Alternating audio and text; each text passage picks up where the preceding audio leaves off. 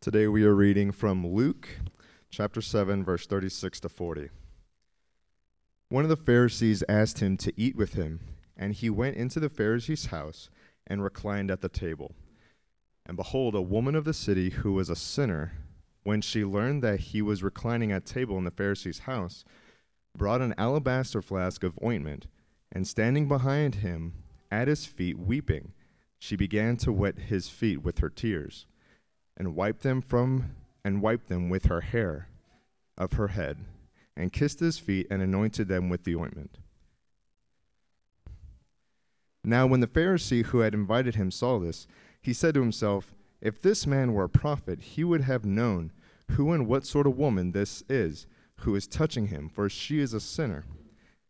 And Jesus answering said to him, Simon, I have something to say to you. And he answered, Say it, teacher. This is the word of the Lord. Please be seated.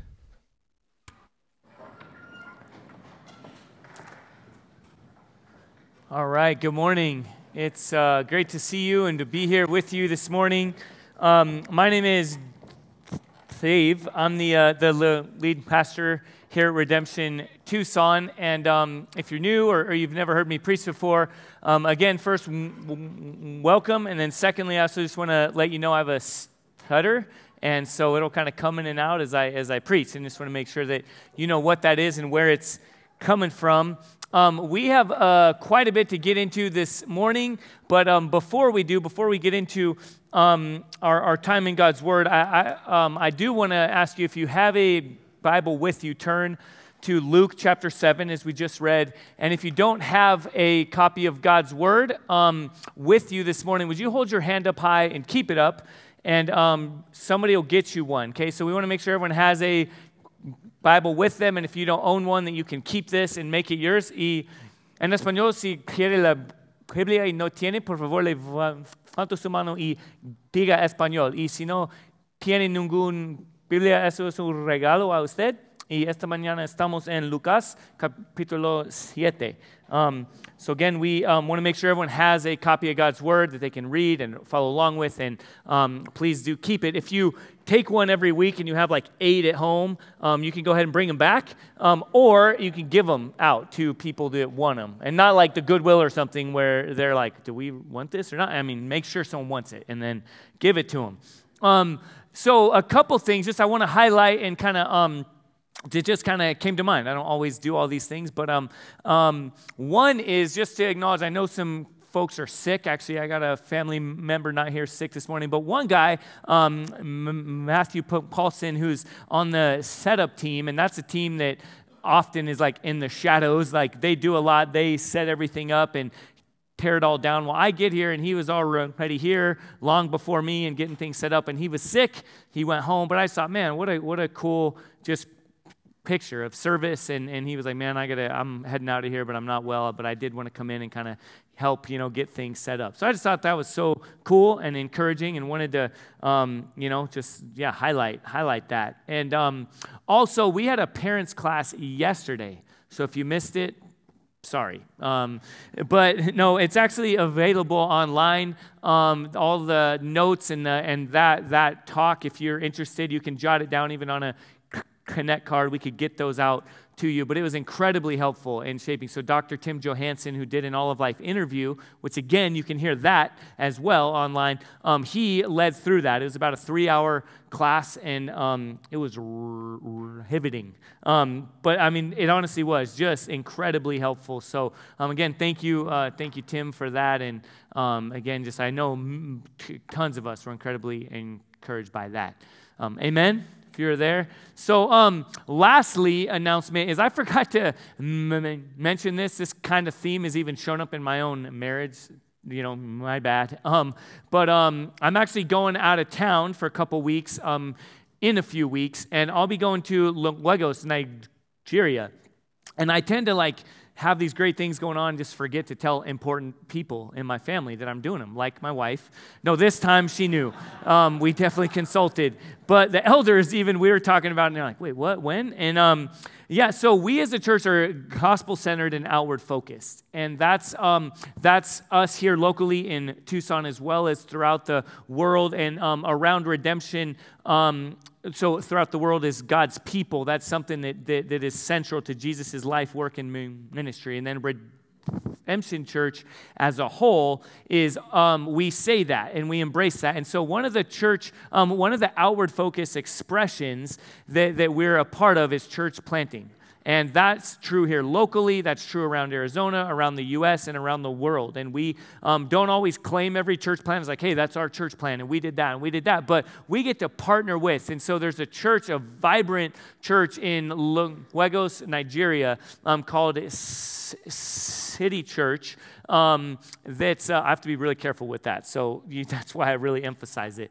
Um, and um, and they are um, they're doing some great things. And and and we, along with some other churches um, and other networks, got to help be a part of planting that. And so I get to go to help support and encourage and learn from uh, that. So I'll be excited to share when, when I get back, but also wanted to make sure I let you all know, like my church family, about that exciting uh, aspect. And some other people in our congregation are doing a lot of things. So we're working on making that stuff more known. All right. So, um, but now we do, and I would definitely covet your your prayers, and uh, just ex- excited for for that time. So now let's go ahead and get into uh, Luke 7 together. Right? We got a ton to cover, and I'm really um, excited for what the Lord has in store for us this morning. So let's pray.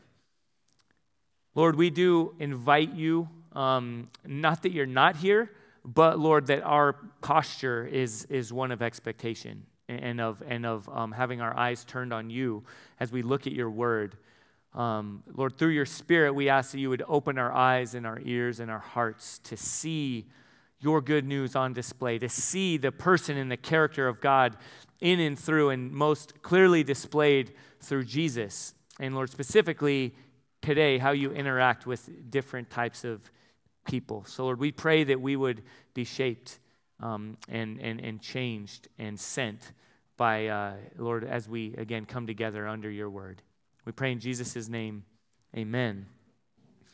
So, as we heard read, there's, there's this incredible story.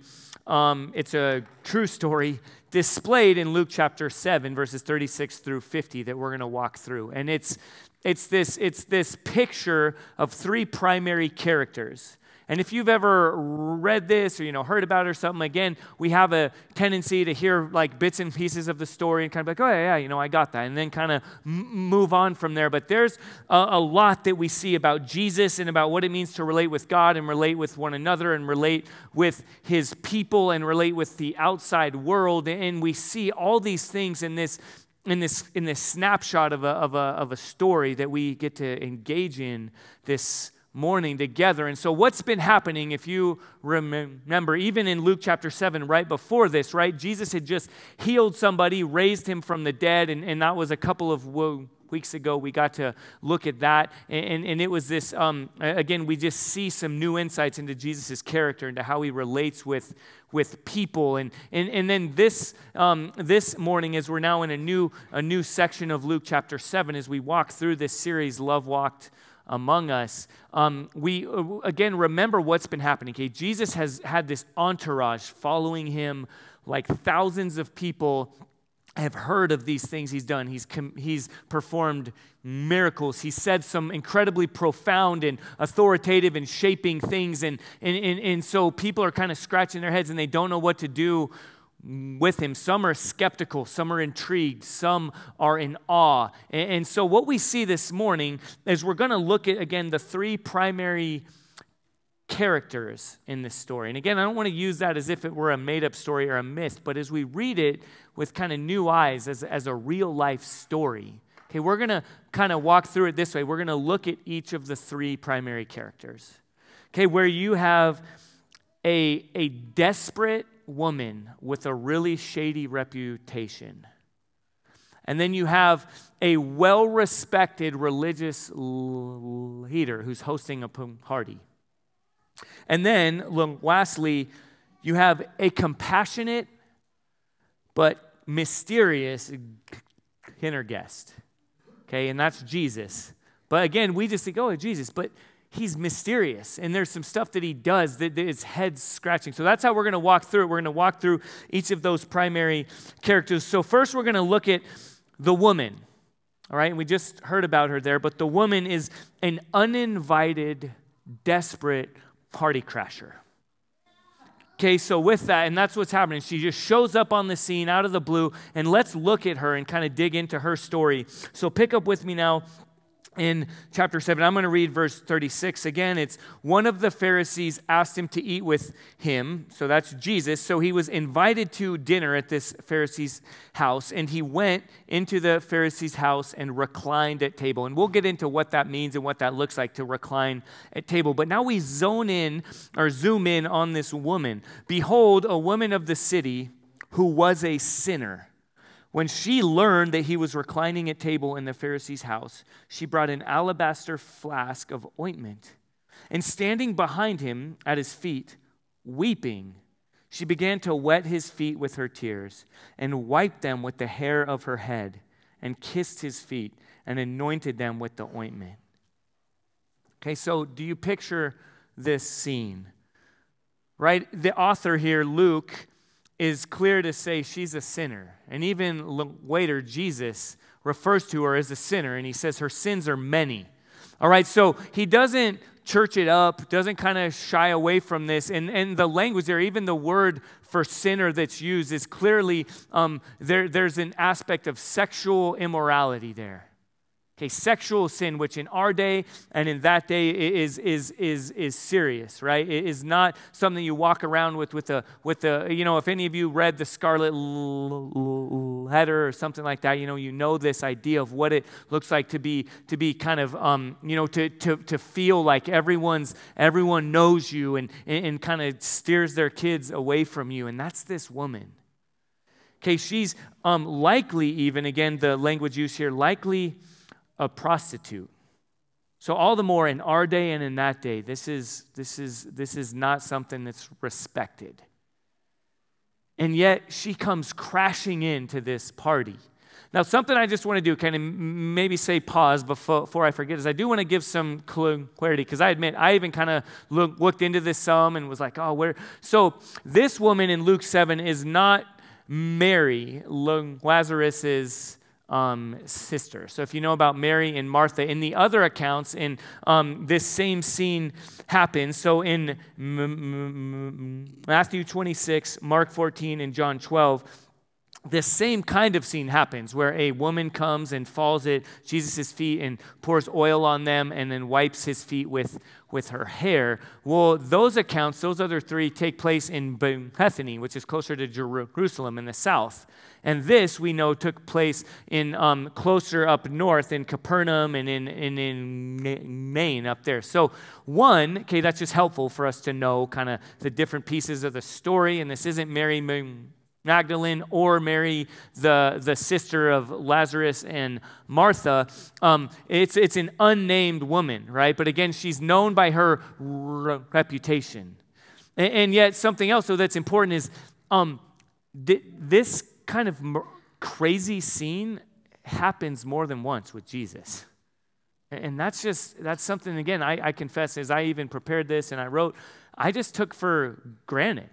Because there's, again, as we even look here, there's a desperation there. Okay, so first, let's acknowledge here this woman is a sinner. She's not acceptable. And No one's having her over to their house. No one's kind of having the kids bounce on her knee, all right? And yet she comes crashing into a party. Why would she do that? What would, what would lead someone, and I want us to even be thinking uh, this morning about ourselves, perhaps, if we view ourselves that way, and then also others that we put in that category. What would lead her to come crashing into this incredibly unsafe place? A house full of Pharisees, the most religious, judgmental, in kind of from cultural standards, have it all together and get it all right kind of context. Okay, they're in the these are the, the country club boys, and she comes crashing into this party. What would lead her to do that? She's desperate. She knows her, her, her, her desperate need. And she's heard about Jesus. And she comes crashing in. And when she encounters him, she just has reckless abandon. Now, now, now first, okay, before we look at her worship, Let's just consider again a couple things right now. I, I, so I want us to be thinking this morning, okay, as you kind of think about this and look, look at me. First of all, for those of us who don't feel like we relate with this person, and, we have others that come to mind in this context, what kind of unsafe places do we place ourselves in as a church? How do we create an atmosphere that's, that's not a safe place for someone like this to come and experience uh, good news, forgiveness, acceptance? Where is where how do we put out unwelcome mats to people that come to mind that says, "Ah, oh, this this is if you, you you can't really come over to my house. You can't be around around my kids." Right? That In our heads, in our confessional faith, we might say, yeah, yeah, you know, Jesus' message is for everyone, but in real life relationship, it's like, no, no, no, not for, right? People come to mind. And again, uh, what is it that we do? And this isn't just to kind of wag the finger, but I, I pray that through the Spirit we would consider Lord, how, how, might we change how we relate with one another? How might we change what our, our gatherings look like? Even again, and there's this, but even at our, at our parent class, I was thinking about this yesterday. Are there different demographics? The way I relate with people, who I sit with, all this stuff. Are there people that would come here and would wonder, oh, this isn't for me? I'm not going to ask a question, I'm not going to engage. Are there things in my RC, my our group that we host in our house? Are there just is there language that we use and postures and and and and and, ways our face turns when we talk about certain things that would communicate something different than what Jesus does with this woman? And then again, secondly, I just want to say, because I think all of us have a bit of this sinful woman even the Pharisee, right? We'll get to him in a minute. And and and and, and now come on, he he doesn't um he's arrogant and mean and prideful because deep down we all know, right, that the bully on the playground is the most scared, um, insecure kid, right? And, and so the, the Pharisee that we adopt in the ways we come up in ivory towers and look down on others is at some point we know there's something we don't want to be found out right? And that's in our relationships with other people, in our relationship with God. And so the other part, as we look at her, is I just want to encourage Jesus is a safe place. And when we really understand the good news of Jesus, his, his power and authority, right? He has way more than all these religious people at this table and what he does with that. As he says, Come to me. I welcome you. I'm a safe place. I deal with sin, I don't just overshadow it or kind of skirt and say, oh, whatever, you know, to each his own. Everyone's, everyone doesn't know. He says, he says her sins, which are many, but he also welcomes her and, and restores her. And so look at what she does. There's this, this desperate, reckless abandon in her worship, as we just read, right? She falls at his feet. She weeps. She pours oil. Okay, what she's doing there, just so we don't miss this, is the oil was her escape plan.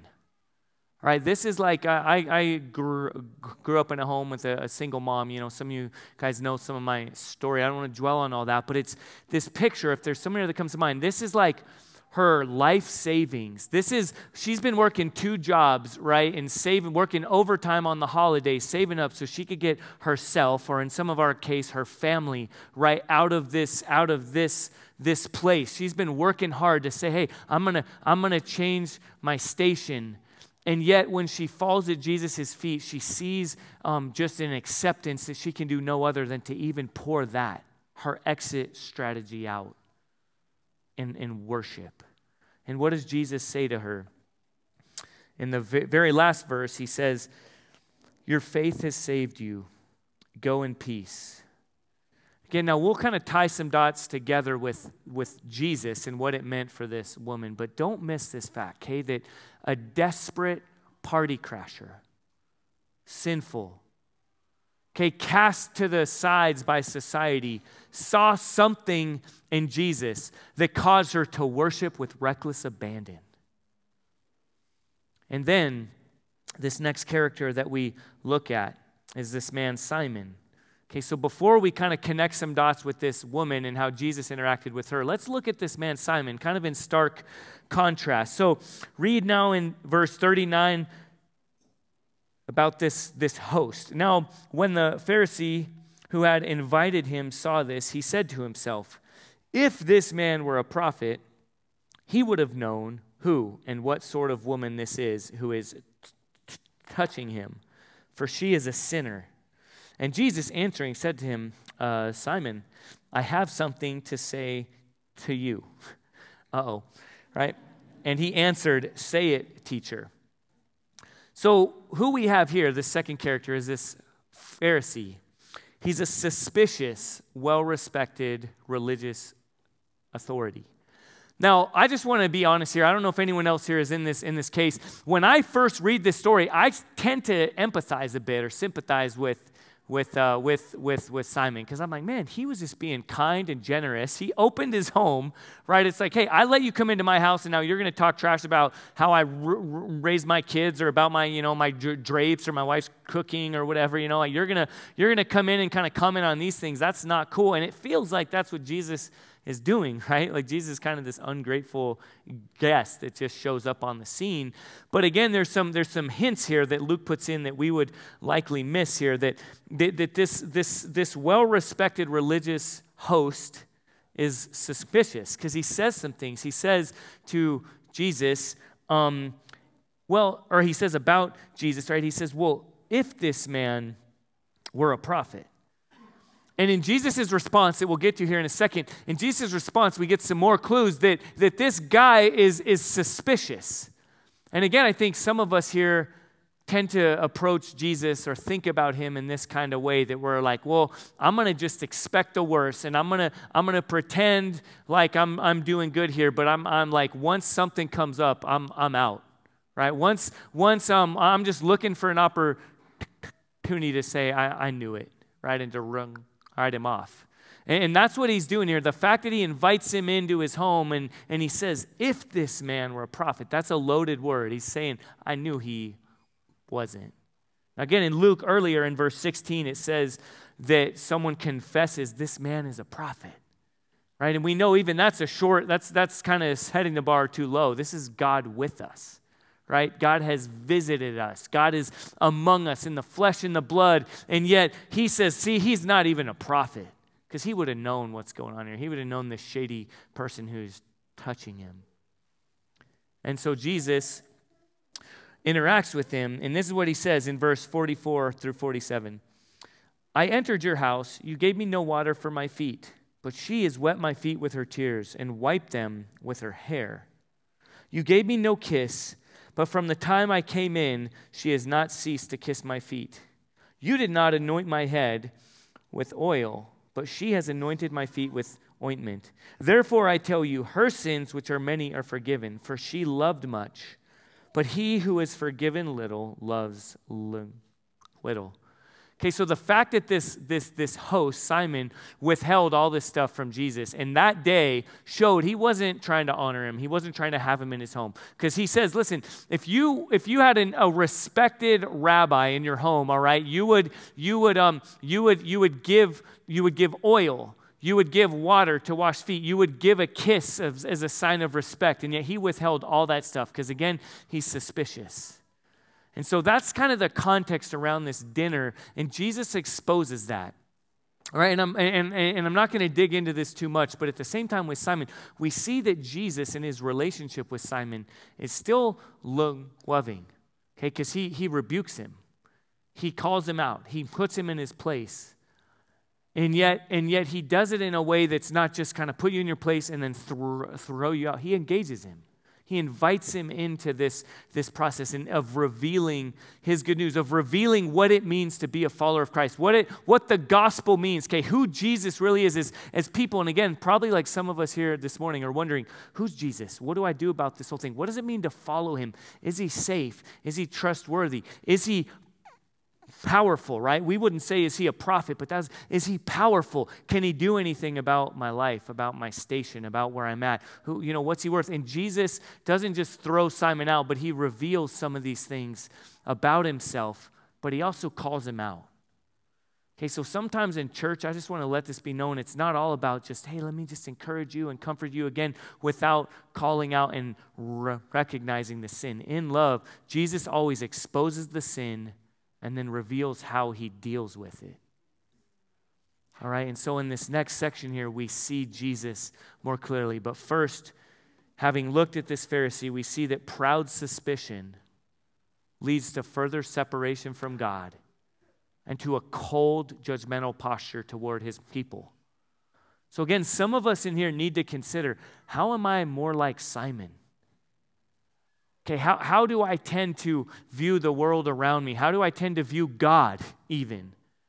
Well, if you were really God, right? Some of us are too proud to even say that, to admit that that's what we're thinking, but we have this posture. Well, if you were this and we, we're judgmental and, and, and, and we're proud and we're suspicious, right? And we, and we just kind of push God away, and then that translates in being cold, judgmental, cruel toward others, especially those whose brokenness is more visible than our own, right? And so that's what we see in Simon. And now, how does this third character, this, this, this kind of mysterious and yet compassionate dinner guest, what does he do?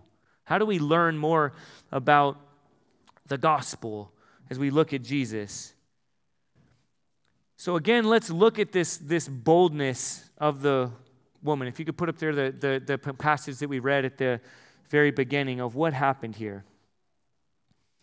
Okay, so again, this Pharisee, you know, hosted hosted here and then in verse 37 this woman of the city who was a sinner she learned that jesus was reclining at table right so he's got a reputation again just think like everyone in here has something comes to mind when you think of jesus right oh i know that you know long haired hippie, or, you know, or, oh, Jesus is my homeboy, or um, a, a, guru, mystical figure that, or, you know, if you ever seen that little figurine of the doing the thumbs up, you know, or whatever, and the bobblehead Jesus or whatever, right? Something comes to mind, right? And so she's heard that he's there, and she comes to mind, right? She learns that he's reclining at table at the Pharisee's house.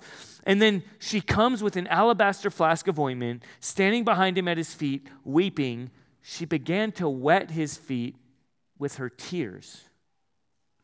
She wiped them with the hair of her head and kissed his feet and anointed them with the ointment. All right, let's just be real here. Some of us are probably thinking, that's gross. All right, like, I don't know. I'm not really a foot guy myself, and um, also, it's just like they walk around with open toed shoes, they're, they're dirty.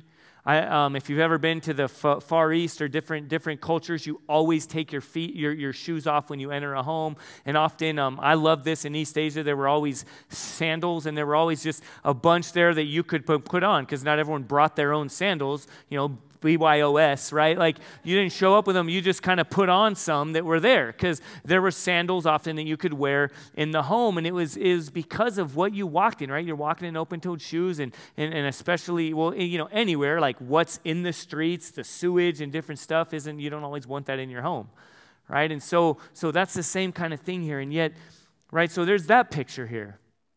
Again, that gives us an insight into this woman's reckless abandon, but, but also we need to recognize there's an intimacy here. Right? She's kissing his feet, wiping his feet with her tears, pouring oil, and then washing them with her hair. Like you have to get pretty close to wash with your hair. And, and as Paul Miller, the author that we've kind of, again, we've explained as kind of a tour guide through this, um, there's an intimacy here that would be uncomfortable for a man in any culture, including and even especially in this culture right here, in this day of what we're looking at. That there's something there about him interacting with this woman in this way. A lot of people be like, whoa, whoa, whoa, like I've got, I've got boundaries. All right, I don't, I, I've got, I don't, I don't deal with, with people this way. This is uncomfortable. Now, I do want to acknowledge, and I'm going to come back to it a few times, but I, I, and this is a bit of a, a tangent, but an important one. As I've pored over this and read and prayed about and considered our congregation and our culture and our day, there's something going on here that I think we need to acknowledge and recognize in Jesus' interaction with this woman. On the one hand, there is absolutely wisdom to be had, right? As men as people in as husbands as men and women right? In this case it's a man and a woman waiting. There is wisdom to be had right? If it's hey yeah um you know we have at our office we have a line that you can put down because if you know people were doing pastoral counseling or things like that, right? We we it's we live we're in kind of a fishbowl. As some of you who have been there, it's like right there, everything's out there in the open. So we asked them to install a, a blind so there could be some privacy, some security and safety. But but there's also a door with a window that's always there that no one can really look in and stare in. It'd be awkward if they were, but it, there's also a level of of of kind of being um, being forthright and avoiding the appearance of sin. So I want to say that, that that's there. But we've talked about this before, and I think we need to hammer on it a bit more. Like, a lot of us hide behind that. And hear me on this a lot of us throw compassion to the wind and hide behind boundaries and wisdom. Jesus doesn't do that. All right? Jesus pushes through what other people will think. This woman coming to him needing compassion, desperate, he doesn't just say, Oh, whoa, whoa, I don't do that. Sorry, I don't, I have a no hug policy. I'm, I'm, I know you need to be hugged by a brother in Christ, in our context, in his case, by your Lord and Savior. But I'm, I don't, I don't do that. Like, I don't know, high five, you know, knuckle something. I don't. And what, what is that? Why is that? What, and, and something is, again, we live in kind of a porn sexual uh, sin saturated culture. And a lot of us have adopted that and even allowed what it means to be compassionate, what it looks like to be God's loving people, God's messengers of good news through our words and through our actions and through how we relate with people. And we've, we've just allowed that to be hijacked by this idea well, how is Jesus able to engage this woman in this intimate, I would say in some, in some of our view, even seductive way, right? And yet he's not lusting. There's not a hint of sexual sin in him. The easy answer is yes, he's Jesus. All right, we're not. Okay, yes, that's true. And we need to acknowledge that and recognize it, but we can't hide behind it. There's something else here. And we've talked about this before. There's a love that's even greater than, than a sensual love. And, and, in, and in our case, in how we relate with one another, it could be defined as like a brother and sister love. Okay, Danae Pierre, who leads Surge, and she's the executive director and a good friend of mine, she wrote an incredible article. We've had it, I've quoted and I've read from it before, so I don't have to now. I can just, now I'll say there's this article I read, and then next time I'll just say, as I always say, right? And that's how it works. But no, she, um, she, she writes about this, and that even some of us, now hear me, even in our husband and wife relationships, we need to recover brother and sister relational love. Right? Like sensual love is not the highest form of love. And Jesus sees that. And in Jesus' relationship with this woman, it's an even greater love, and it's an appropriate love. It's a sinless kind of love, but it's still an incredibly intimate love. So, again, I want us to hear on this. There should be a level of discomfort and even confusion. Well, what do I do with this? I'm not going to, I don't know the exact answer. Oh, go do this always, or adopt this policy, or do this or do that. We need to walk in the Spirit. For those of us who are married, we need to be 100% forthright right? We need full disclosure in our calendars and texts and phones and all, right? None of that is not true, right? We that yeah, bring all that in and also have a have a prayer that Lord, if if I have such strict boundaries that I can't be compassionate toward brothers or in this case I think we more need to emphasize toward sisters in Christ or toward women created in God's image, then maybe I still need to walk with a certain level of uh, boundaries and caution, but maybe I need to be quicker to acknowledge that's because of my own weakness. Right? That, that's not because, oh, they're, they're all out there trying to get me. Right? And sometimes it comes off that way, but more of, man, Lord, I pray that I will mature and grow enough to be a good brother in Christ. Lord, a good agent of your compassion and your love and your good news. That's something that we see as we look at how Jesus interacts with this woman. This is weird in their day, too. Okay, and then something else now. I want to ask what comes to mind when you picture this whole story we've been walking through? What's the image you have? Is it like this? Go ahead and throw this image up here that we have for us to look at. Okay, first of all, hopefully it's not like, you know, surfer Pacific Beach Jesus, because that's like, I didn't know he was from like Iceland. You know, that's um that's not what Jesus looked like. And actually, Stephen and I worked hard. We were texting, we are Googling, as Tim mentioned yesterday, Dr. Google. A lot of us uh, trust too much that we just can type in on Google. But this is, and commentators agree, the idea of what was going on. The way they look, right? Long bread. Actually, he's like ginger there. He looks like Paul Bell. Um, um, if you know Paul, he's not here, but I'm sure he'd be all right with that. Um, that's not what he looked like. I want to be quick to say that because the like whitewashed church too often has kind of presented this idea and it's just not accurate. All right. However, what they're doing and the way they're reclining, that is accurate. In that day, they had adopted it from the Greek influence, and it would be if you picture like a U shaped kind of table that would be lower on the ground, and everyone engaging would be facing inward and kind of eating like picture on your elbow. Um, any Seinfeld people in here that grew up, that picture that you've seen of like George on the couch, um, he's in his underwear actually. But uh, anyway, sorry to put that in your mind. It's um, it's anyway, but it's kind of like that. They're like reclining on their elbow like this, and then kind of eating and interacting with one another over here. And no one's really concerned with what's going on down at their feet. All right, that's kind of your feet are away from you, kind of downward. All right, and all the activity is here. So, something that Jesus does when he interacts with Simon and with this woman is important for us to have this right image in mind. So now let's pick up again and see exactly what he does here. In verse 44, then turning toward the woman, he said to Simon, Do you see this woman? I entered your house.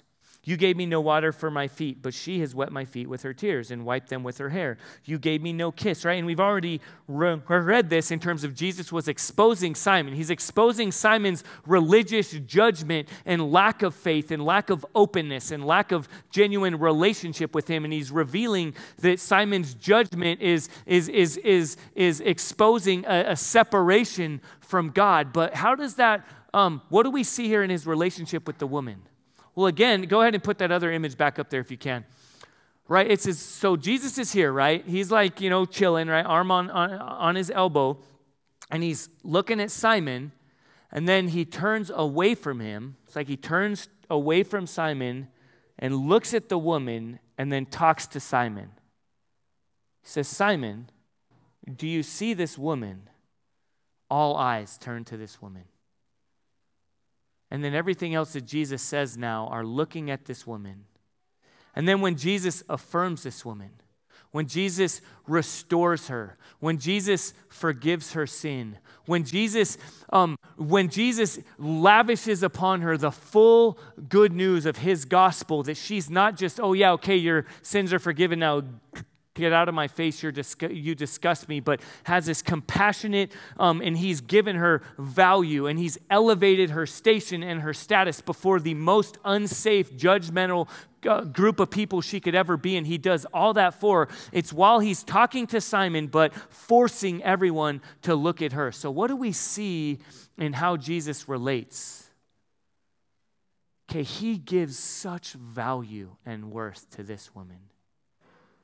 If it was the way we would just picture they're all on a table and he could be talking and whatever, then it's just kind of like, okay, we all kind of recognize this uncomfortable person that's now come in our midst, but we can just kind of pretend they're not there and, you know, talk. You know, it's like the adults say we can just talk among ourselves and the kids are down at our feet playing and we're not going to really acknowledge them. But when Jesus turns toward her and then makes it um, absolutely unavoidable that everyone else has to look at her he turns what is otherwise public scorn into a beautiful example of worship. He turns this woman who her, whole life has been defined by just usher your kids away. Don't don't talk about that. Try to hide. And and he exposes her sin right? Everyone looks at her and he says her sins which are many right? He's not overlooking her sin but then he talks about her worship and he says you you're you're, you're saved your faith has, has saved you. And, and, and what he's really saying there is, you've truly seen who I am, and now you're saved. That's something about Jesus. If you're here this morning and you've known him for a long time, You've called yourself a follower of Christ, a Christian. You have a faith, but you've perhaps overlooked who he is and how he relates with people. This is a clearer picture of what he does and how he relates. And, and again, see the fullness of salvation. Again, in, in, your, in your understanding of yourself, when you say or sing songs or think in your mind or pray, God, I'm saved. Thank you that I'm saved as we see in this interaction of Jesus, it is not just you get a, out of hell free card. And now again, God's like, okay, there you go, fine, you're forgiven, but get out of my way. Like a dad who's giving a kid a allowance and he's like, all right, come on, go on, move on. But it's more of a picture of, yeah, hey, here's, here's your allowance your debt that you owe me, right? Parents, it's it's massive. No, it's it's even bigger than that, okay? Like our debt to God, our sin debt that we've taken on, we, we deserve death. And yet he says, Hey, listen, that debt is forgiven. Now, here, let me give you this. I'll keep giving it. My cup doesn't run out. And then it's as though he's saying, Now let's talk about how you're going to spend it. Right? There, there's a picture in Jesus that is so much fuller than we tend to be comfortable with. His salvation is full, rich, restorative, beautiful, caring, compassionate. Again, he turns other scorn into a positive example. And he shows that what the world rejects, he redeems and restores and he puts on display. And something else, the last thing before we close here, is we see in this a picture of the cross. Okay, we have this cross up here every week, right? And we can take it for granted what happened on the cross. Well, throughout the Gospels, we get foreshadowings of what Jesus did on the cross. And sometimes it's hard for us to relate Jesus' death on a cross to our everyday lives, to our rubber meets the road, dirt under your fingernails, real life brokenness that we experience. And so we often struggle. Okay, hear me. So I hope you're with me right now because I let the word pastor you right now, minister to you right now. We can walk through life and can think, I know Jesus died for my sins and I know I'm good with God and all that, but how does that relate to I'm, I'm a sophomore in high school and I don't really feel like there's a safe table to sit at? There's, there's um, my own family, I don't feel like gets me. I'm kind of a black sheep. In my workplace, in, in my marriage, in my relationships, in my friendships, I just feel like you know, what Jesus did doesn't really apply. Well, look, what he does here is he takes the scorn that this woman is experiencing and he takes it on himself. And then he takes the privilege and the acceptance that he has and he gives it to her. Right? If he he could have taken the safe route, he could have said, um, just kept on going, be like, okay, Simon, whatever. He could have not mentioned what Simon said in quiet, right? He could have just let Simon go on and keep on being a judgmental jerk and just kind of let bygones be bygones and just go, but he didn't, right? And if he would have done that, he, he even could have further deflected the scorn onto this woman, but he didn't do that. He did draw attention to her, but then as you see as the story goes on, the scorn becomes about him. Well, if he really knew about this woman, I guess he's not re- really a prophet. And then how does it end? People are further um, disgusted and suspicious with him, and they say, Who is this guy that he even forgives sins? Like, who does he think he is? That ultimately leads to his death. But he's okay with that. He takes her scorn on himself. And then again, he elevates her station, he humbles himself he, he, he, he moves lower. He takes the shame and the scorn that she had, this known prostitute, and he takes it on himself. So as we close, what do we do with this? First, again, every one of us in here is a bit of a Simon and a bit of a sinful woman, right? We're a bit of an unwelcomed party crasher, and we're a bit of a judgmental, skeptical heater. So, what do we do with this? For those of us here who lean more on the side of like this woman, we walk around with a scarlet letter. Perhaps some of us hoping not to get found out. Some of us having been found out and, and longing for that to never come into the light or just trying to run away from that. Well, what we see in, in Jesus when we say there's nothing to prove and no one to impress, it's like this. It's not just a cute phrase we throw around, it's real life. It's, man, in my worst moment, I am elevated and forgiven. Jesus is safe. Okay, he's compassionate. He doesn't just skirt your sin away, but he deals with it. He takes it on himself, and then he restores you fully. And then for those of us that, again, have that Simon that we lean on more, first, again, it's not just because we're just so good and it's hard to see others. It, for all of us, okay, hear me on this, all of us in here, it's because somehow we're not in touch. Either we've forgotten we haven't ever looked at. God hasn't exposed it. For some of us here, I pray that He would, he would rub our face in, lovingly rub our face in the reality of our brokenness, our deservedness to be scorned. The fact that all of us, if all our stuff, our thoughts, our words, our actions, what we've had in our heart, if that were just put on full display like this woman, hers happened to be a bit more public than some of us, then we would be shamed, scorned. Okay, so, so what, what do we do with this? Well, for all of us, we look at Jesus' love.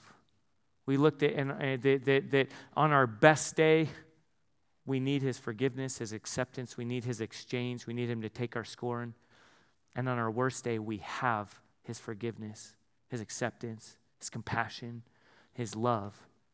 So as we respond and we look the person and the character of Jesus, for all of us, we understand his love poured out toward us. As we respond, as we sing and pray, as we come forward and take communion, consider yourself at his feet, your sin fully exposed, him taking your scorn, him offering you his acceptance and his love and his forgiveness. And then from there, we consider, even as we, in a few moments or in a, in a I don't know, 20 minutes as we get sent out in the benediction, how can that change? Where now we get to be agents of his love. A last picture I'll just give that just popped to mind, I don't want to leave, is what do you think this woman's like and how she relates with other people? I wish we knew the rest of her story. I wish we knew the rest of her life. How powerful of an agent of love is she? How powerful of an evangelist is this woman? How powerful of, of, a, of, of a demonstration of love and compassion is this woman? Again, as we more appropriately understand God's love and forgiveness, His gospel toward us, then and only then are we rightly equipped to be agents, communicators, demonstrators of His good news.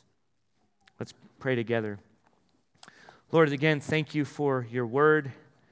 Thank you for this time we've had together, Lord. I pray that Again, through your spirit, um, you would encourage those of us who need to be encouraged, Lord, that you would convict those of us who need to be convicted. And I'm sure all of us need some of both. So now, as we respond, we submit ourselves to, Lord, your, your work in our hearts. In Jesus' name we pray. Amen.